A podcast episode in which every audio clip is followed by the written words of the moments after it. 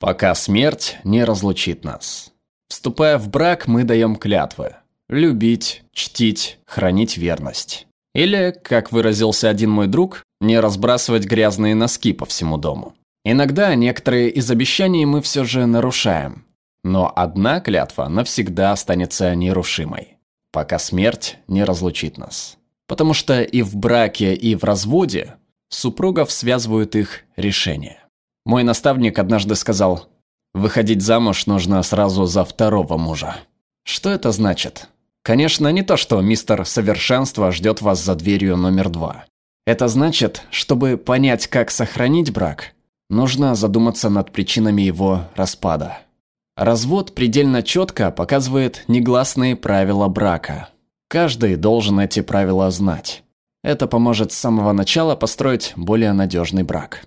Понимаю, звучит не очень романтично, но иногда именно то, что мы делаем во имя любви, может помешать ее сохранению. Я профессор семейного права, бывший преподаватель и адвокат, сейчас выступаю медиатором и сама проходила через развод.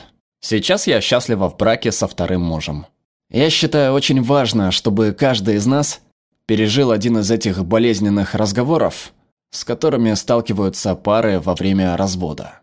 Болезненные разговоры о том, что мы сделали, кому и что должны, что хотим отдать и из-за чего сдаемся.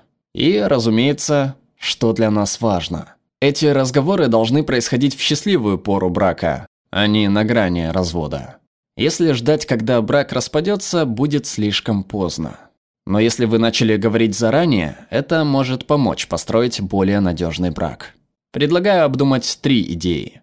Первая – любая жертва должна восприниматься как честный обмен. Вторая – нет понятия бесплатной заботы о детях. Третье – то, что принадлежало вам, скорее всего, станет общим. Теперь расскажу подробнее о каждой из трех идей. Первая – жертва должна быть честным обменом. Возьмем, к примеру, Лизу и Энди.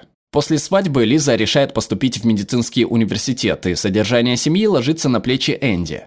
Для этого Энди берет ночные смены и отказывается от отличной работы в другом городе. Он делает это во имя любви. Разумеется, он понимает, что в итоге диплом Лизы принесет пользу им обоим.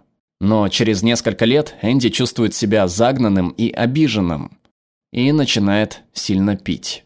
Лиза смотрит на свою жизнь, на Энди и думает, я на это не подписывалась. Через пару лет она заканчивает университет и подает на развод. Итак, в моем идеальном мире некий брачный медиатор поговорил бы с ними перед поступлением Лизы в медицинский университет. И в тот момент медиатор бы спросил, как именно будет работать равный обмен? Что он из себя представляет в вашем браке? Что вы готовы дать и что хотите получить взамен? Вероятно, после развода Лиза годами будет выплачивать Энди компенсацию. А Энди... Никакая компенсация не возместит ему то, от чего он отказался, а также крах его карьеры. Если бы эти двое подумали о разрыве на несколько лет раньше, что бы это изменило? Возможно, Лиза бы решила взять кредит или нашла бы подработку, чтобы оплачивать свое обучение, и чтобы Энди не пришлось тащить все бремя на себе. Возможно, Энди согласился бы на работу в другом городе, и они пару лет ездили бы друг к другу, пока Лиза не закончит учебу. Давайте рассмотрим другую пару – Эмили и Деб. Они живут в большом городе, воспитывают двоих детей, работают. Эмили получает работу в небольшом городке, и они решают переехать всей семьей. Деб увольняется и все время посвящает воспитанию детей. Она бросает родных, друзей и обожаемую работу. В маленьком городе Деп чувствует себя изолированной и одинокой. Через 10 лет у Деп возникает интрижка, и все рушится. В этом случае медиатор появился бы перед переездом и увольнением Деп и спросил, как ваше решение о воспитании детей повлияет на обязательства друг перед другом? Как это повлияет на ваши отношения? Вы должны помнить, что бесплатного воспитания детей не существует. Что бы изменилось, если бы они подумали об этом заранее? Возможно, Деб осознала бы, как много значат для нее родные и друзья, и какую ношу она собирается на себя взвалить – круглосуточное воспитание детей. Возможно, Эмили, усмирив радостное волнение от полученного предложения о работе, также задумалась бы о том, чего это будет стоить Деб, И что она должна будет Деп взамен за выполнение обязанностей по воспитанию детей. Вернемся к Лизе и Энди. До свадьбы Лиза получила наследство от бабушки. После свадьбы они купили дом, и Лиза оплатила наследством первоначальный взнос на него. Затем Энди, конечно, работал, чтобы оплачивать ипотеку.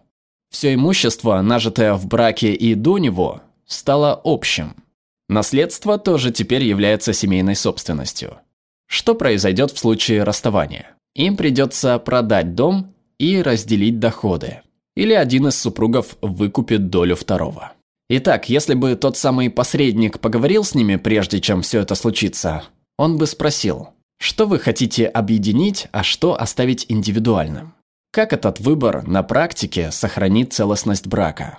Вы должны помнить, все, что принадлежит вам, вероятно, станет общим, если вы не озаботитесь этим вопросом и не предпримете необходимые меры. То есть, если бы они подумали о расставании, возможно, они бы приняли другое решение – и Лиза бы пришла к мысли, пожалуй, наследству лучше остаться только моим, и сохранила бы его до момента, когда оно действительно понадобится. И тогда ипотека, возможно, не была бы таким тяжким бременем, а Энди не пришлось бы работать так много, чтобы все оплатить. Возможно, он бы не был так обижен. Возможно, они бы жили в меньшем доме, но были бы счастливы. Суть в том, что если бы они обсудили тему развода и решили, что объединять не стоит, их брак был бы крепче. Слишком часто в браке мы жертвуем чем-то и требуем жертв, не задумываясь о цене. Но есть здравый смысл в том, чтобы посмотреть на ценник, который прилагается к нашим решениям в браке. Именно этому учит нас бракоразводное законодательство. Я лишь хочу, чтобы люди смотрели на взаимообмен в браке через линзу развода и задавались вопросами, как не просто приносить в браке жертву, а превратить это во взаимообмен. Как мы воспринимаем этот взаимообмен? Второе.